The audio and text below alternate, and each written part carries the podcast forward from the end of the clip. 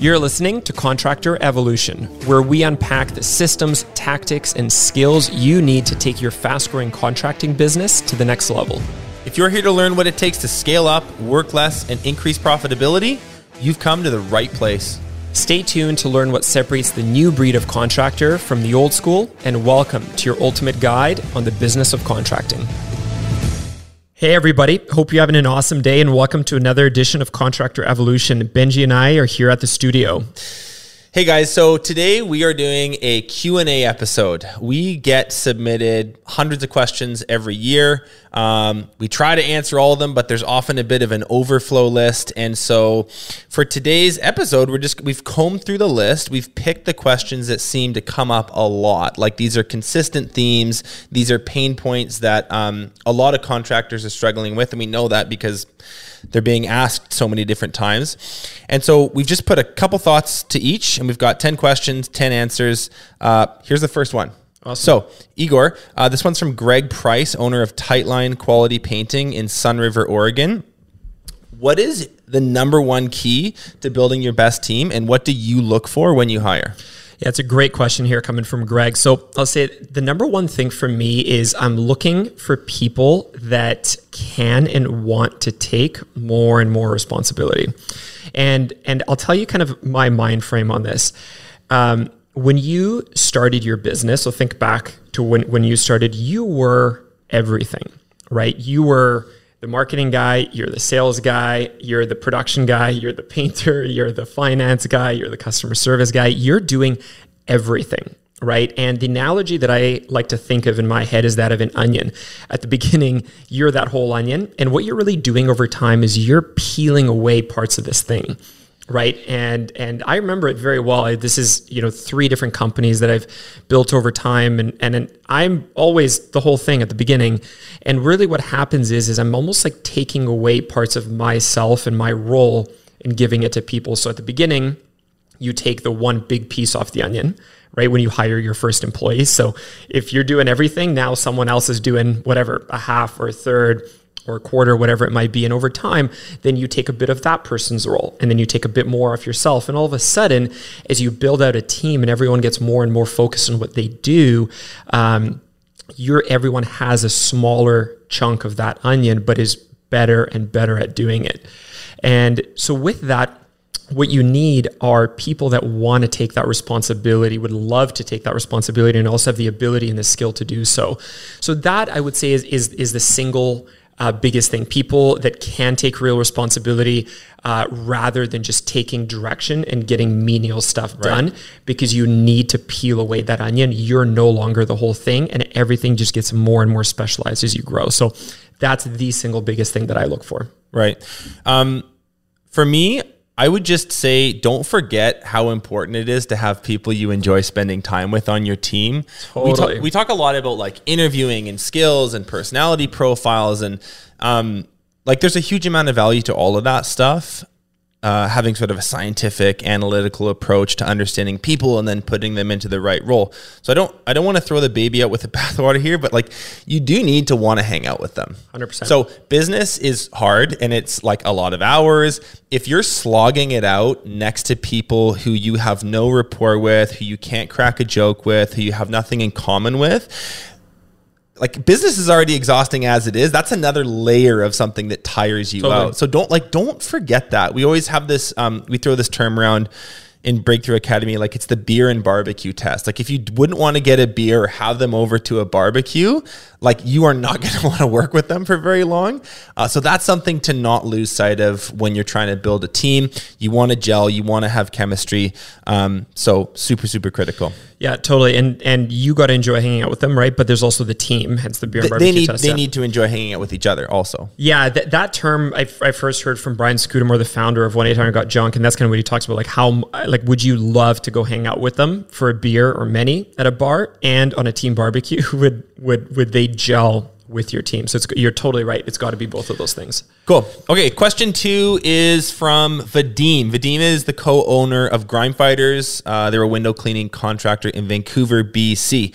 Uh, kind of a timely question with where we're at in the world right now. What ways are you looking to hedge the economic risk of your company?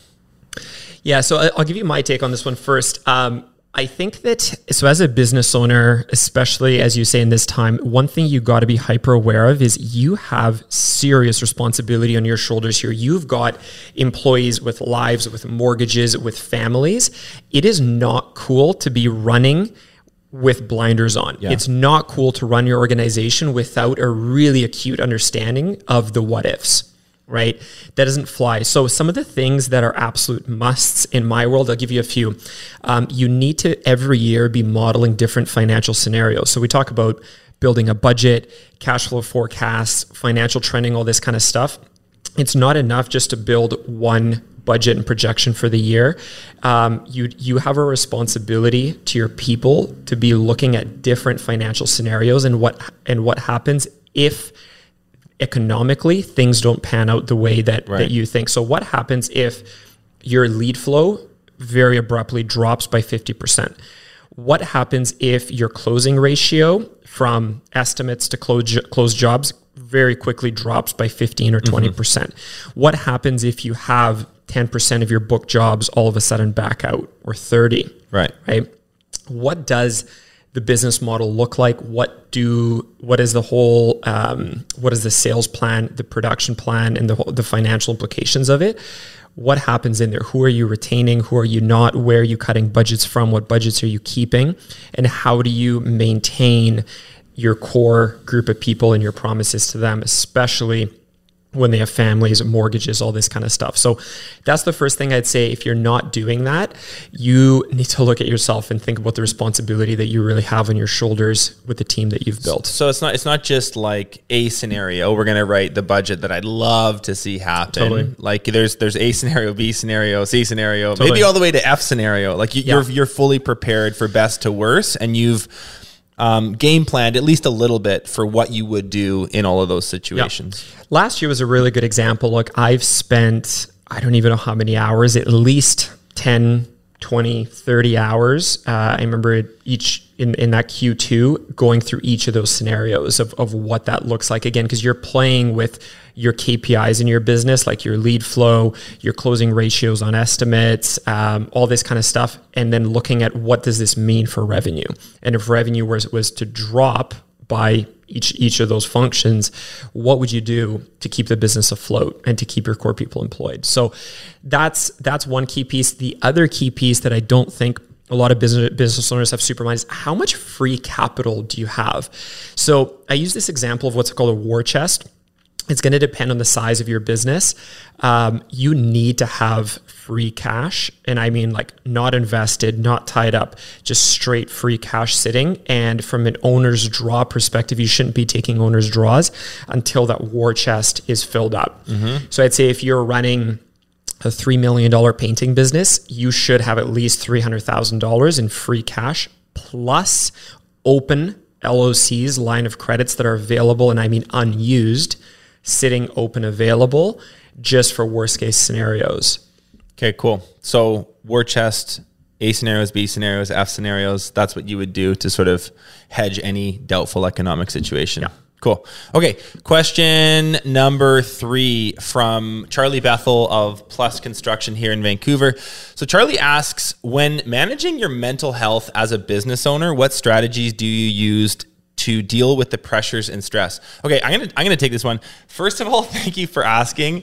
Um, I think that this is a very real part of entrepreneurship that probably doesn't get talked about quite enough. Um, and I, I can kind of speak to a few things that I do um, when I'm in crisis mode or I'm having a bad quarter or a bad week, which is the reality of business, by the way. Like this, like we, you know, we talk about business as this fun, exciting, really amazing thing. I think But it's full of ups and downs. I think I think YouTube and Instagram do kind of a bad job of making it seem a lot more fluffy and like this exciting adventure, like it, which it is, but it's also like there's a lot of shit in the middle that you have to deal with and navigate. So Yeah, if you want to achieve great things, like you, there are dark places you go Totally. in the middle. Totally. Okay. So when you get to those dark places, here's some things that I do that have helped me. So um, when I'm having one of those weeks or one of those months, one thing I do a lot of, it's really simple. You're going to laugh. I just write more lists. So when you have cortisol levels that are spiked, your cognitive functioning isn't working as well as it would if you weren't stressed out. Uh, you tend to forget things more. You're slower to process information. Your memory's a little bit uh, a little bit affected.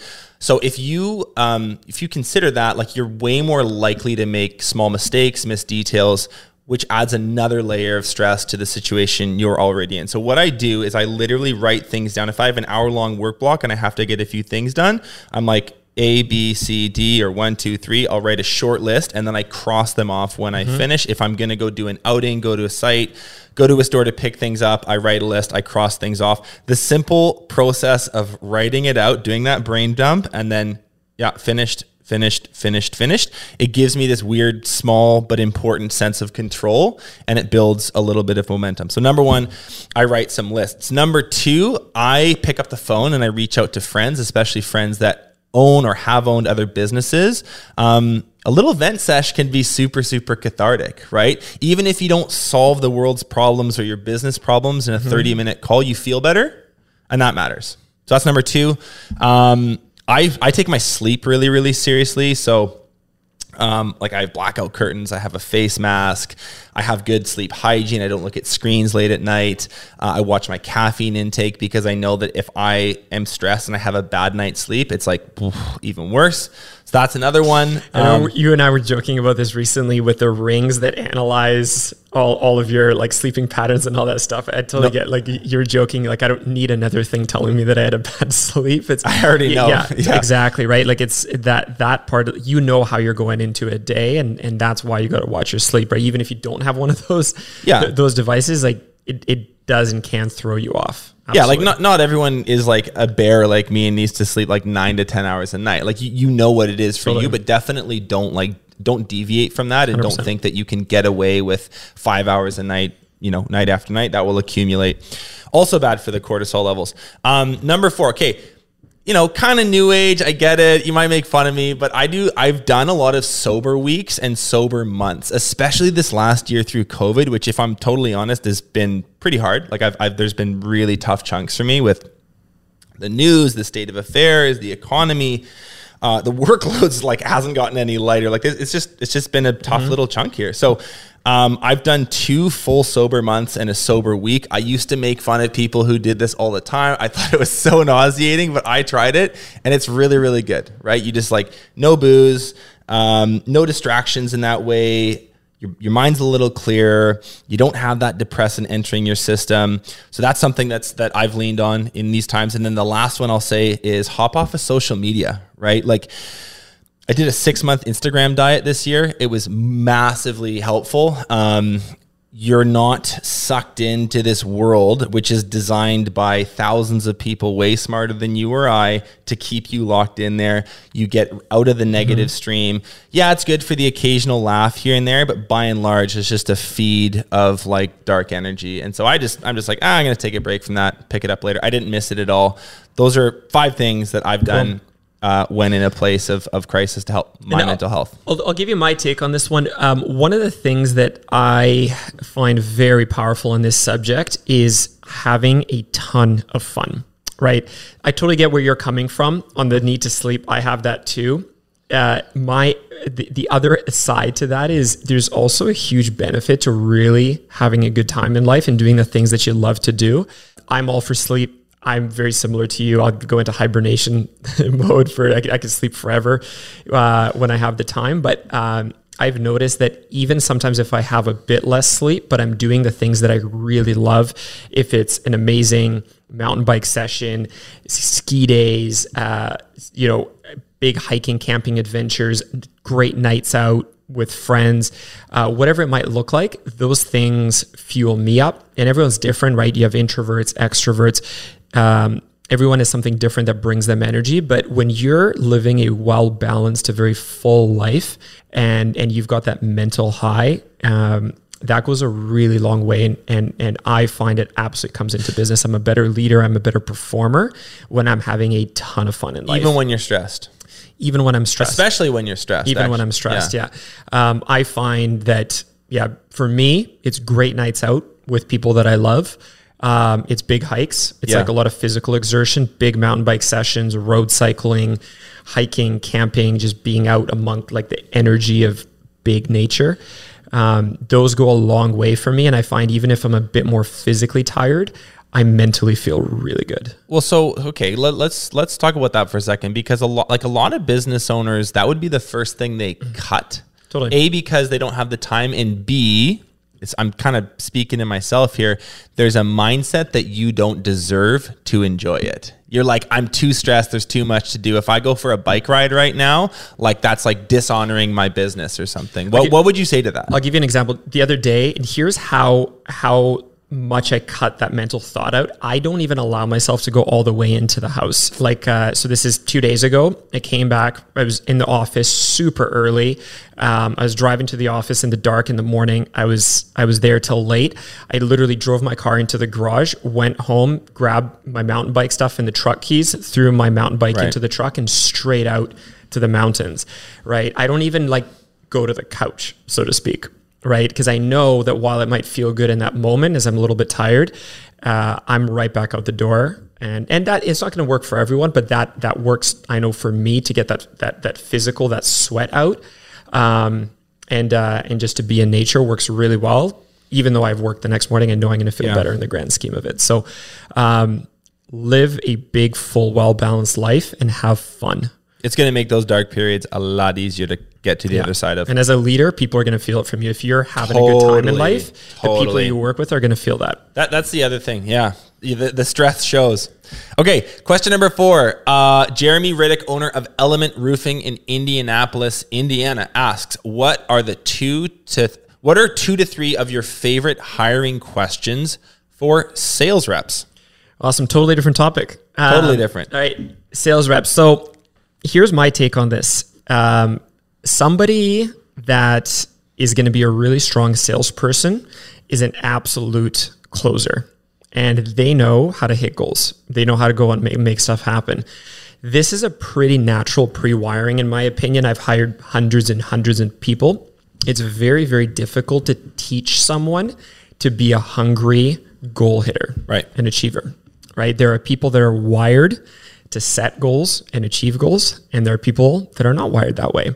It is, in my opinion, not it's it's it's not a worthwhile endeavor to try to teach this to somebody. You can teach a ton of skill, you can bring your experience to the table for people as a coach, but to try to teach them this deeply ingrained thing is very difficult. So, in interviews, when it when you're talking about salespeople, um, key key thing to look for is their past track record of setting and achieving goals. Now it can be in many different arenas, right? If this person's younger, this can come from school and academics, it can come from sports, it can come from other extracurricular activities, whether it's adventures or uh, biking, cycling, running marathons, whatever, right?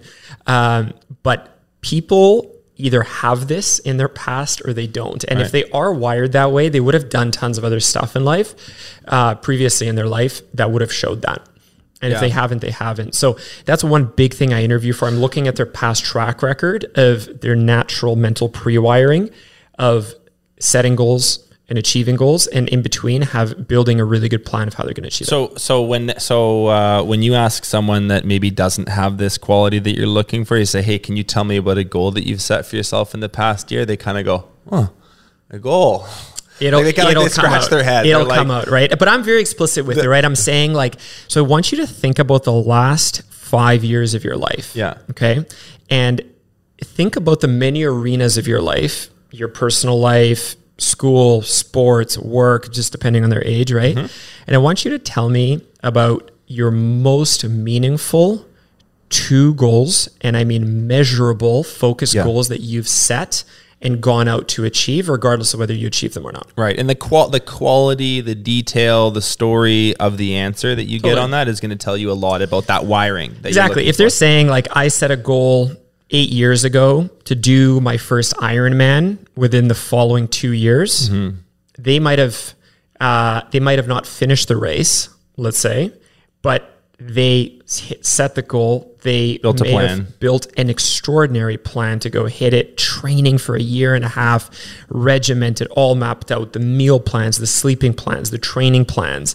And and let's say the day before the race they got sick and they still went out and did it and weren't able to complete.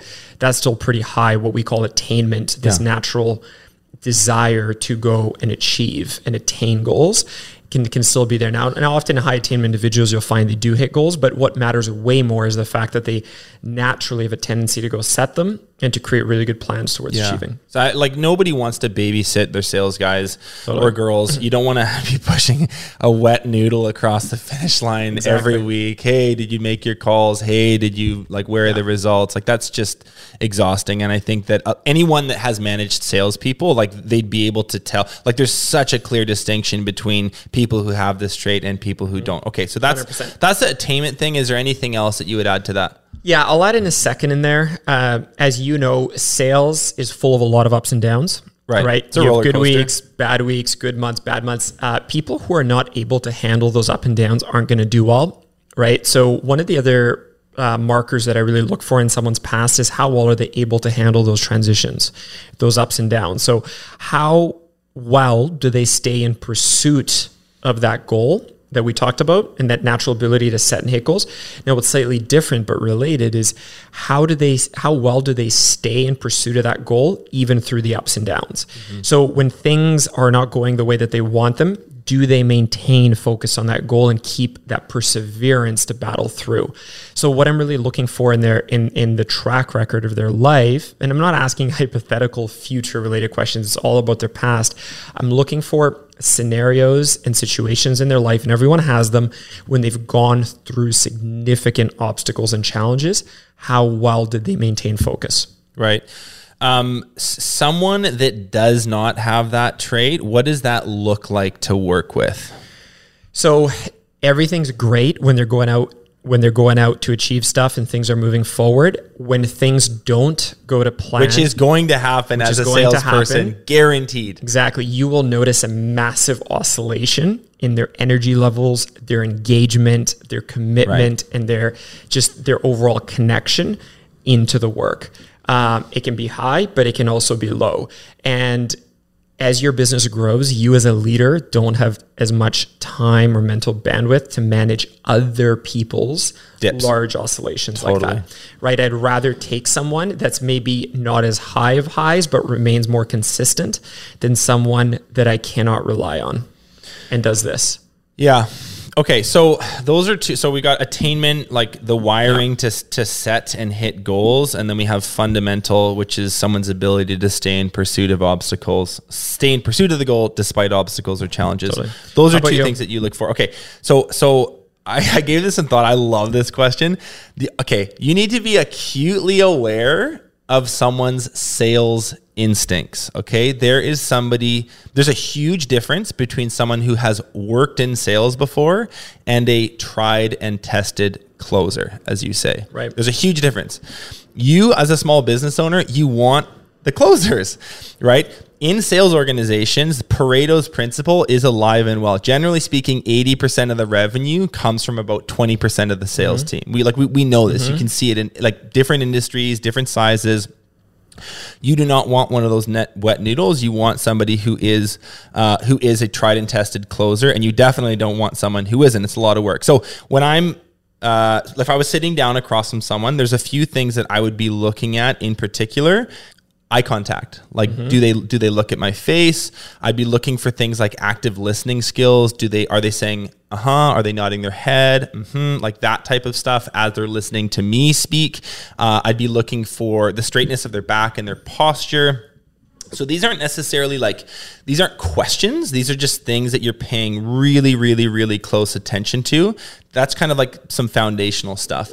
Then what I would get into to actual to to uh, figure out whether or not these people are are going to perform is I would ask them about different parts of their sales tool belt. So Hey, tell me about like some of your favorite rapport building questions. What do you do to make somebody feel immediately comfortable with you when you meet them for the first time? Totally. Or I'd ask them, okay, you're doing a setup call to, to actually like schedule an estimate with a lead that's come in. And the husband says that he'll just handle all the decision making that like you don't need both decision makers there. Like what would you what would you do to address that and maybe correct it and make sure that both decision makers Totally. are present. Um, what kind of questions do you ask to understand someone's needs on a deep level? Here's a great question. Hey, when it comes time to actually like ink a deal, like you're getting close to the end, the proposal's on the table. What are your favorite closes? Like, what do you actually say? What, what are the words that come out of your mouth to say, like, to go from, eh, maybe to like, we're going to do business with you? Totally. Okay, so if any of those questions stump somebody, you're probably not talking to a closer. You're talking to someone that has maybe worked in sales before, but they're going to go out and they're really, really going to struggle uh, getting contracts, closing deals, generating revenue for the business. So those would be things that I would be looking at if you yourself, as a business owner, are not a super strong salesperson or you don't have a, a, a like a long history selling find a friend or a colleague or someone that does and i would i would almost try to have them to like a final interview with your favorite two candidates because they will be able to sniff that out very very quickly Totally. Yeah, these interviews with with with sales prospects to me are pretty interesting because there's really, in my opinion, like I break out interviews into two totally different environments. In in one environment, I'm very well prepared and I'm thinking very tactically as an interviewer as I'm diving into their past and their track record. So some of these things I was talking about earlier.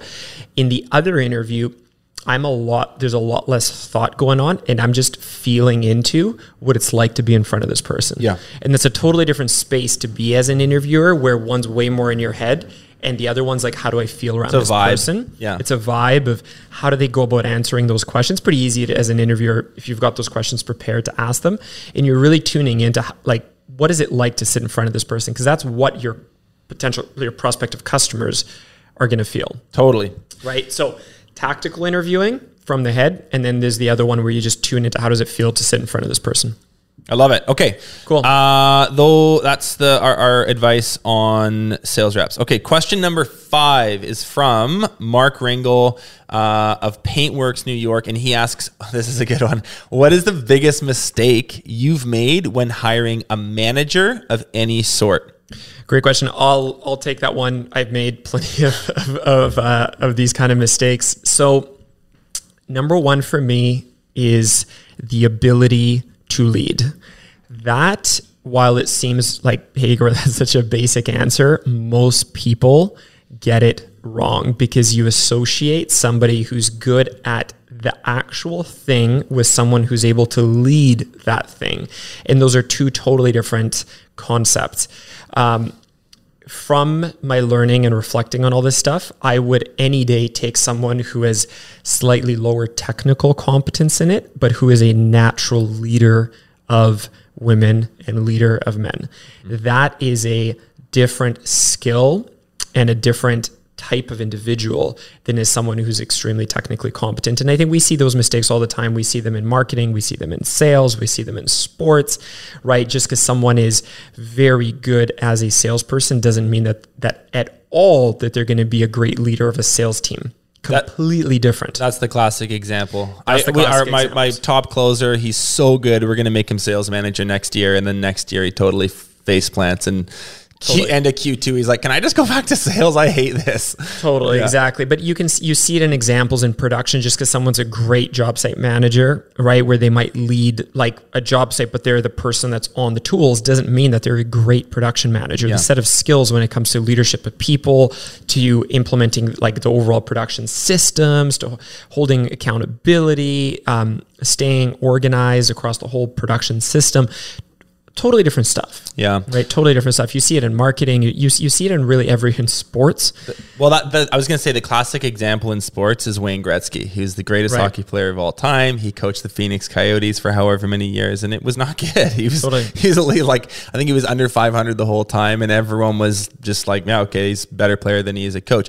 Now, the reason I've learned that is there's this there's a, a term in psychology called the curse of knowledge and the curse Mm-hmm. of knowledge is when you get so good at something you become what they call unconsciously competent meaning you can do things without thinking Yep. you can close a deal with a customer without thinking you can build a production schedule for your six crews without thinking so when you get really really skilled at something your ability to then teach that to someone else diminishes easy greatly for you. because it's easier for you it's, it's Totally. now it's now automatic. Yeah. So that's actually what happened with Wayne Gretzky. Like people are like, hey, how do you do what you do? And he's like, I have no idea. I just do it. Totally. So that's something to be hyper, hyper, hyper aware of when you're looking to promote somebody to manager or hire somebody into a manager. Like the ability to uh, communicate really clearly, the ability to uh, have those critical accountability conversations when you when you need to. That stuff is more important than the technical skills of the roles that they're leading or managing. 100% right and if you're in a position where you're like hey i need a leader to oversee all my estimators or all my salespeople and you automatically go to well obviously it's the top sales guy maybe maybe not right? But if you do entertain that conversation with that individual what you're looking at is you're not looking at their sales track record. You're almost interviewing them blank slate interviewing them of what is this individual like as a leader? And it's very important to not get tainted by their by by their technical acumen or their track record in sales. You're interviewing for something completely different. Mm-hmm. Mm-hmm. right. Okay, so I hope that one helped. Question number six is from Ryan Overly of Boulder Landscape and Design out of Boulder, Colorado. Beautiful place. Can't wait to go back. Uh, he asks how to figure out the best role for myself as an owner and which roles to delegate to others. I love this question and it comes up all the time. It's sort of it's a funny one because you own your own business. You can do whatever you want. Why is this so hard? It's sort of like the reason it's hard to pick a show on Netflix. It's like you can do whatever you want. It's the paradox of choice. Totally. Um, so how how would you answer this? How do you figure out the best role for how do you figure out the best role for yourself and then what to delegate to others? Yeah, so it, like I talked about in one of the previous questions, like you are everything at the beginning. And one of the things I find that people don't spend enough time on is during those early stages, understanding where do I fit? And way more importantly, where don't I fit? Business is a very complex sport, right? So, like in basketball, you have different positions, right? The point guard has very different natural abilities, skills, experience than does the power forward or the center or whatever, right? Um, business is the same way, right? Like there are very many players, and for you to think that you are the individual that encompasses all of those, I think is very naive and perhaps a bit arrogant. Um, in every organization that I've seen, including ours, it takes such a wide variety of personalities, natural talents, abilities, sets of experience, all this kind of stuff to actually bring the whole thing to success. And and it's vitally important that you understand for your entire business and entrepreneurial journey where you do and more importantly where you don't fit because it is in those areas where you don't naturally fit well. Like i have my whole the whole set of, of skills that are needed where it's not my ideal that's not where i play ideally where i need to surround myself with people like that and i have in this organization and, and, and in previous ones. So having that level of self-understanding um, is really good because while there's a lot of you know books and and uh, thought leaders that that talk a lot about working on your weaknesses and stuff it's i would say it's also pretty fun to play in your strengths Yeah, that, that's what I was going to say uh, to you, Ryan. Uh, it's a really good question. My uh, what I've done is I, I pay really, really close attention to the stuff that really fires me up. Right. And I pay Yeah. equally close attention to the stuff that really makes me feel bogged down and demotivated. So if you like get unbelievably excited like in your vehicle after signing a big contract with a Right. whale of a client like you need to pay attention to that. And at the same time if you're like totally overwhelmed by like a whole bunch of administrative work which is like probably the case for a lot of our contractors pay attention to that. Yeah, or on the other hand you know, another example, if you get really excited when you finish a project that was big in scope, quite complex, you know, really multidisciplinary, you had a bunch of different trades on site, the client loved it. If you got like, you sort of doing the final inspection and hearing the client go, I can't believe how well you guys did, that that excites you. You need to pay attention to that. So generally speaking, people are good at the things that they like and they like the things that they are good at. And so when you use that as a bit of a compass in your own business. If you're fired up by sales, you probably should be somewhere in the sales column. If you're fired up by production, you should be probably somewhere in that column. Totally. If you love financials, if you love whatever, um, that is more than likely where you belong. And that would be a good place to start when you think about who else to surround yourself with. 100%. Yeah. Okay. Absolutely. Question number seven is from Levi Hoyt of Hoyt Exteriors, um, family owned roofing contractor out of Minneapolis. And he asks, How do you put your foot down when you are the nice guy and hate negative situations? Right. Uh, that is a very good question. I think we hear that a lot, don't we? Yeah, it's um, it's like every session we run, people ask this all the time. Uh, I'll say, Levi, like nobody likes this stuff for starters. Yeah, totally. I'll, I'll explain to you my. This has almost like been a natural pre-wiring for me. Um, so here's the way that I look at this. I get you love your business. I love mine too. I love them all. Right? You create this like emotional attachment to it. Right? Where It's your baby. It's your baby. I think the thing to realize is there's still other stuff that I think for almost all of you, you like to do more right? You love your family, you love your experiences, whatever those are to you, you the types of adventures you love. Uh, your business, while absolutely it's something you love and you have a close connection to it, it's still your job, right? And you need to do your job. And a part of doing your job is setting up that business for performance and success. Because as much as you love working in it, I know that you also love not working in it Yeah. right? And if you're going to get to a point where you're not working in it and it's not, your life isn't about that business, uh, you need to get to a point where that thing can run really, really well without you. And one of the ways, one of the thing, the pieces along that path, unfortunately, is the fact that you do need to address um, performance gaps. Uh, and other different, um, like you could say, values issues with people that you have, uh, um, and then and then and those things do need to get taken care of swiftly because if they don't, you're going to continue to be a slave of that business, right? So overall, realize that while you do love it, don't. Um, don't allow yourself to get into that zone where it become where you become a slave of it. It's yours. You have a job to make that thing perform without you. Yeah, Levi, like, uh, and anyone f- for whom this this question really resonates, I think I think like take a little bit of pressure off yourself and realize that nobody, nobody, even people that are really good at these conversations, particularly enjoy them. So that's like like there isn't some like missing piece that you don't have that other people do. It's like they're always going to be tough. So just take that.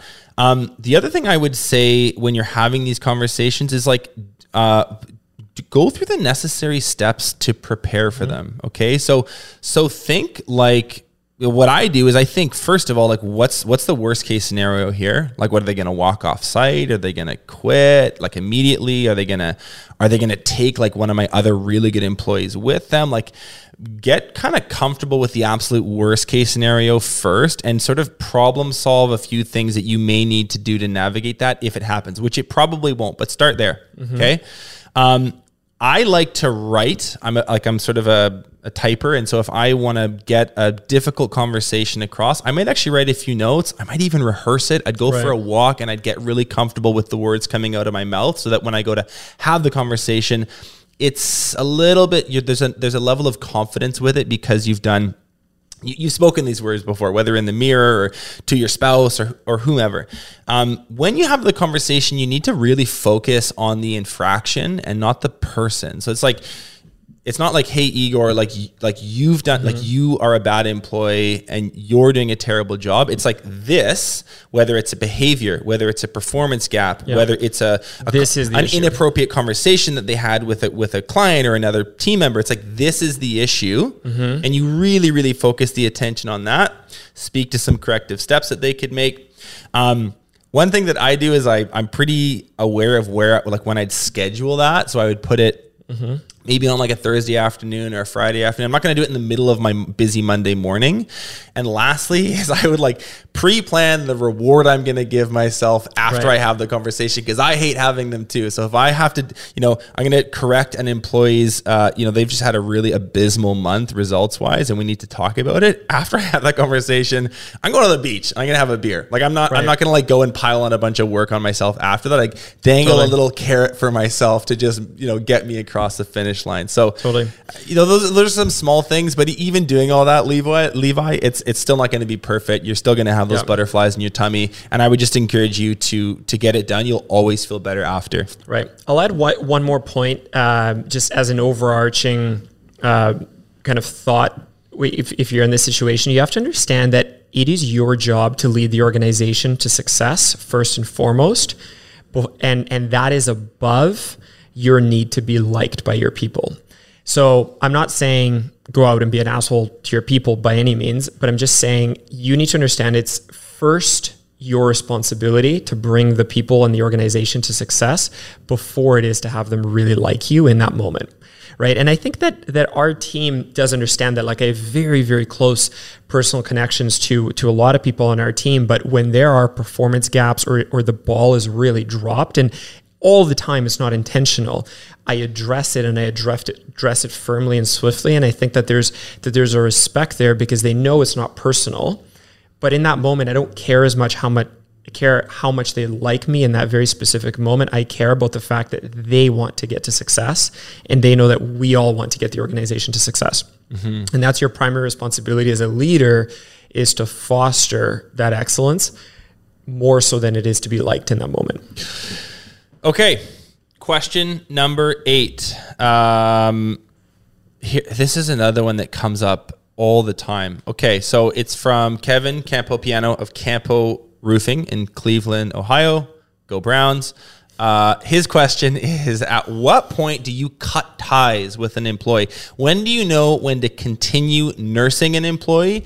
And when do you know when to start searching for a new one? Here are two things that come to mind for me right away. Um, I see it every time. Number one, you look at your set of values that you deeply believe in as an organization, right? Your your company's values. Now, assuming that you've thought well through them, and you can point to one or multiple of those values that you see consistently being crossed.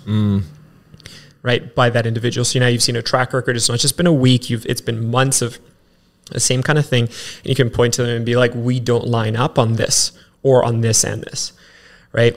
So you see you can see that so think about your values and some of these people that you have a bit of a rub with can you point to one or some of those core values So let's use an example, right? Like one of our core values is be real. Mm-hmm. If somebody was not real and they were fake and they were mm-hmm. not transparent and they did that again and again, either the in in you know how honest they were in their communications or maybe covering things up or just kind of being Yeah, corny how does overall. it feel to work with them like is there always some sort of show being put on some sort Yeah, it's of- not- yeah it's, it's not, not real. authentic Yeah. it's not down to earth it's not chill it's not like it's not like how we talk right, Right. now It- it- we're pretend they're pretending something all the time it's yeah that that, that would that would That's a value being that's crossed. a value right and it takes you some time to figure that out but when you figure that out of hey there's a consistent pattern with this individual of they don't relate to others in that down to earth real chill way y- you feel that Yeah. Right? So that's one right? Can you point to one of your core values? And the other one is almost always other people in your team are going to feel it. Right. and this is one of the other reasons that i spend quite a bit of time with our with key people on our team in a pretty kind of personal casual way because in those casual times you will start to feel that from other people. It'll come up. it'll come up and it'll come up from one person then you'll start to feel it with another person. And and it, i think if you've got a great team they're not going to come out and maybe Sandbag a guy. sandbag a guy Yeah. but when you're in a casual environment you're just out for a hike or you've got someone over for dinner at your house and you're just chatting and it, that vibe will come out Yeah, small comments, perspectives, Totally. things they tell you if something happened that la- like last week. Like you, Totally. you'll you'll you'll sense you'll it. pick up a vibe, Yeah, right? So. I would say those two things line it up right against your core values. Do you feel a rub somewhere? Can you point it out? And then two, really tune into what you're seeing from the team.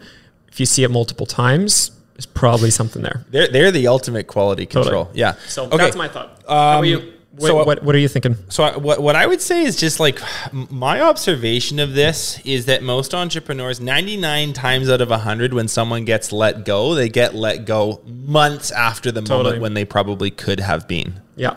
Like one time in a hundred, maybe somebody gets fired proact like um, preemptively, and they maybe should have been nurtured. Rarely. a bit more. very rarely, Rarely. though. Very rarely though. Usually we hum and haw about it for months, sometimes years. Yep. Unfortunately, um, and so you know, if if you're at the point where you're like, oh, should I do this? Should I not? I'm not really sure. You're you're actually probably already past the point where you you could have let this Totally. person go totally morally, totally ethically. Now, still go through the due diligence if you haven't following some of the rules that you just said, but take some comfort in that. 99 times out of 100, it's it's actually it takes much longer. It's much more dragged out than it needs to be. 100%. Okay. Awesome. Question nine is from Adam Moss with Moss Roofing, another indie guy. He's from Indianapolis. Um, and he asks, What tactics have you implemented to provide better work life balance? Okay, I'm gonna I'm gonna start with this one. I have a few thoughts on it.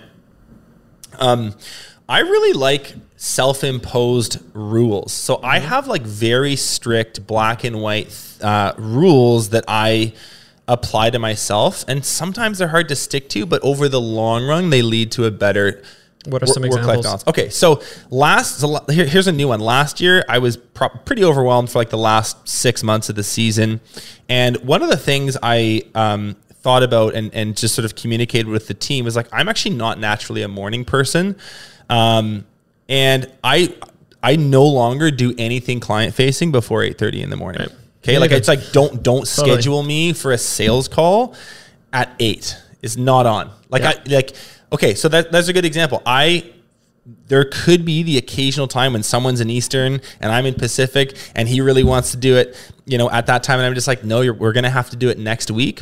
Do I, could I maybe fit in an extra sales meeting or an extra something Mm-hmm. per week? Yes.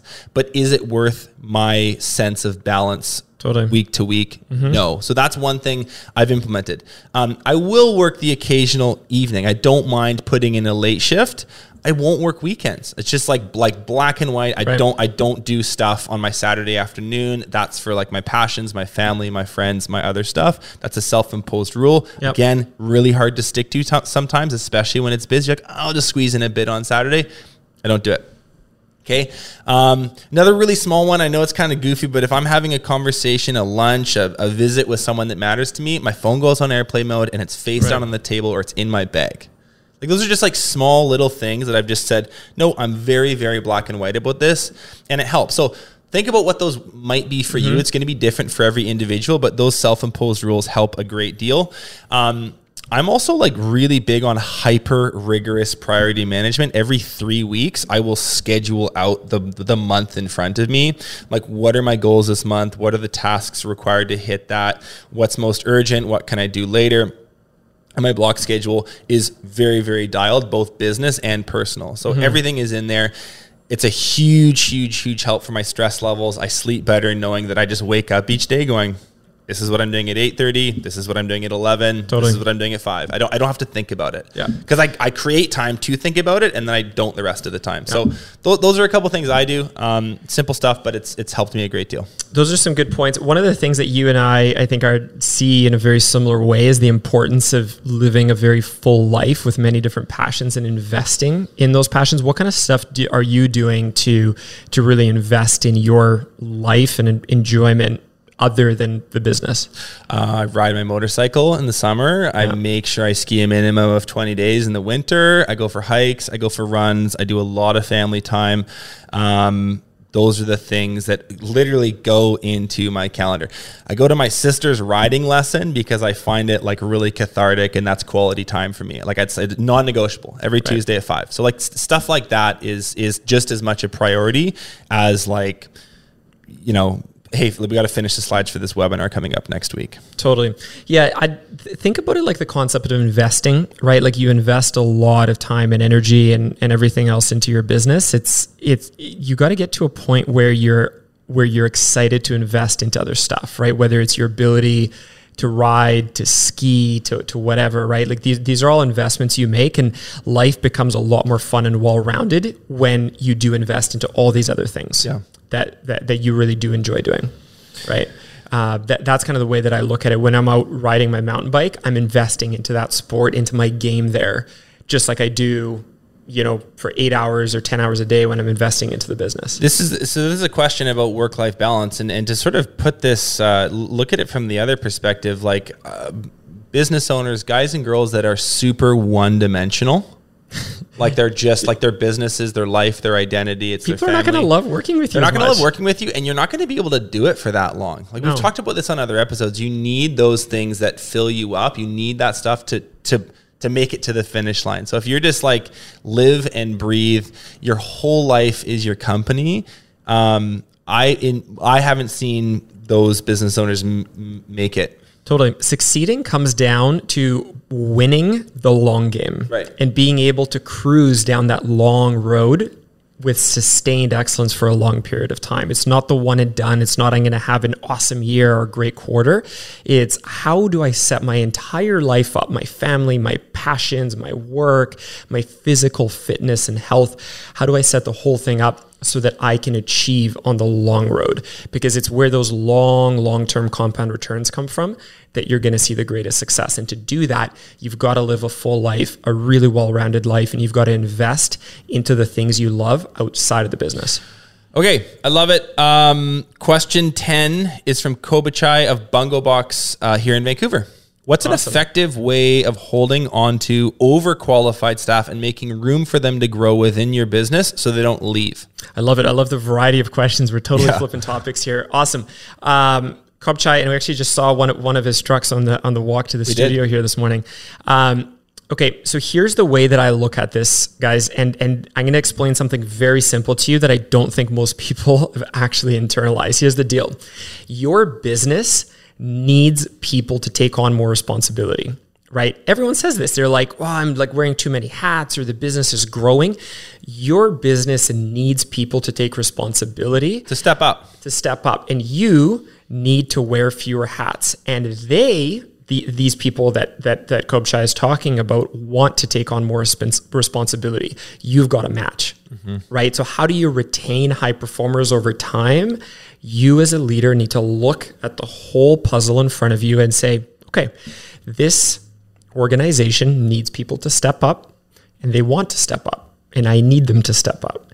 So it's your job as a leader to figure out, and I like to think about them as homes. What are those homes up high on the up high on the mountain? What are those houses that people need to occupy? Mm-hmm.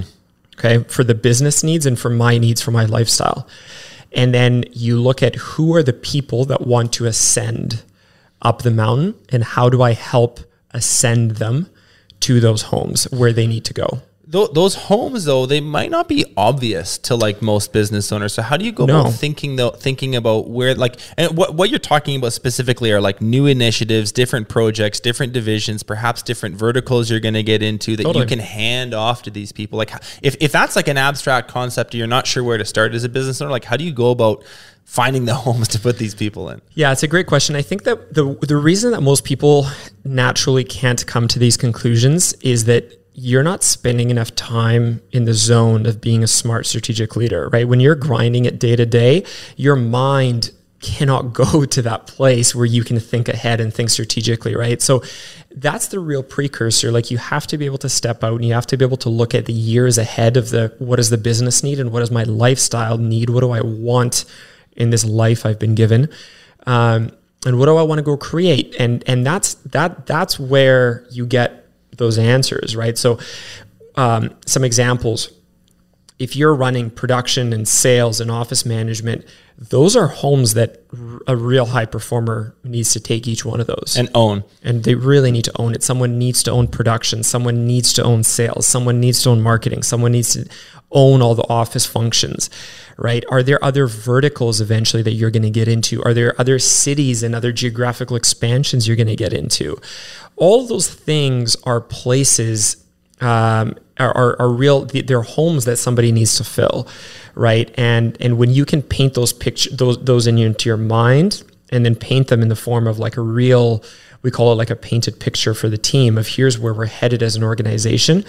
Um, so these are the roles, or these are the projects and initiatives, or these are the expansions in the business that we're going to head towards, um, and make it clear that the right person is going to fill each one of those homes up high in the mountain. And then it's your job as a leader to ascend the right people up there. I love it. Um, this concept of homes is a catchy one. Uh, just a couple small thoughts I'd add to that in closing would be like high performers. Most of them wouldn't admit this, but high performers want to be seen and known and acknowledged as high performers. It doesn't mean like they need a, a badge or a sticker, like or a trophy. It's but what it what it could mean is they're given an opportunity. They're past the mic in meetings, and, Totally. and you're you ask them for their thoughts on things in a public way, so the rest of the team sees it. You ask them to head up a training session for some new staff, or you.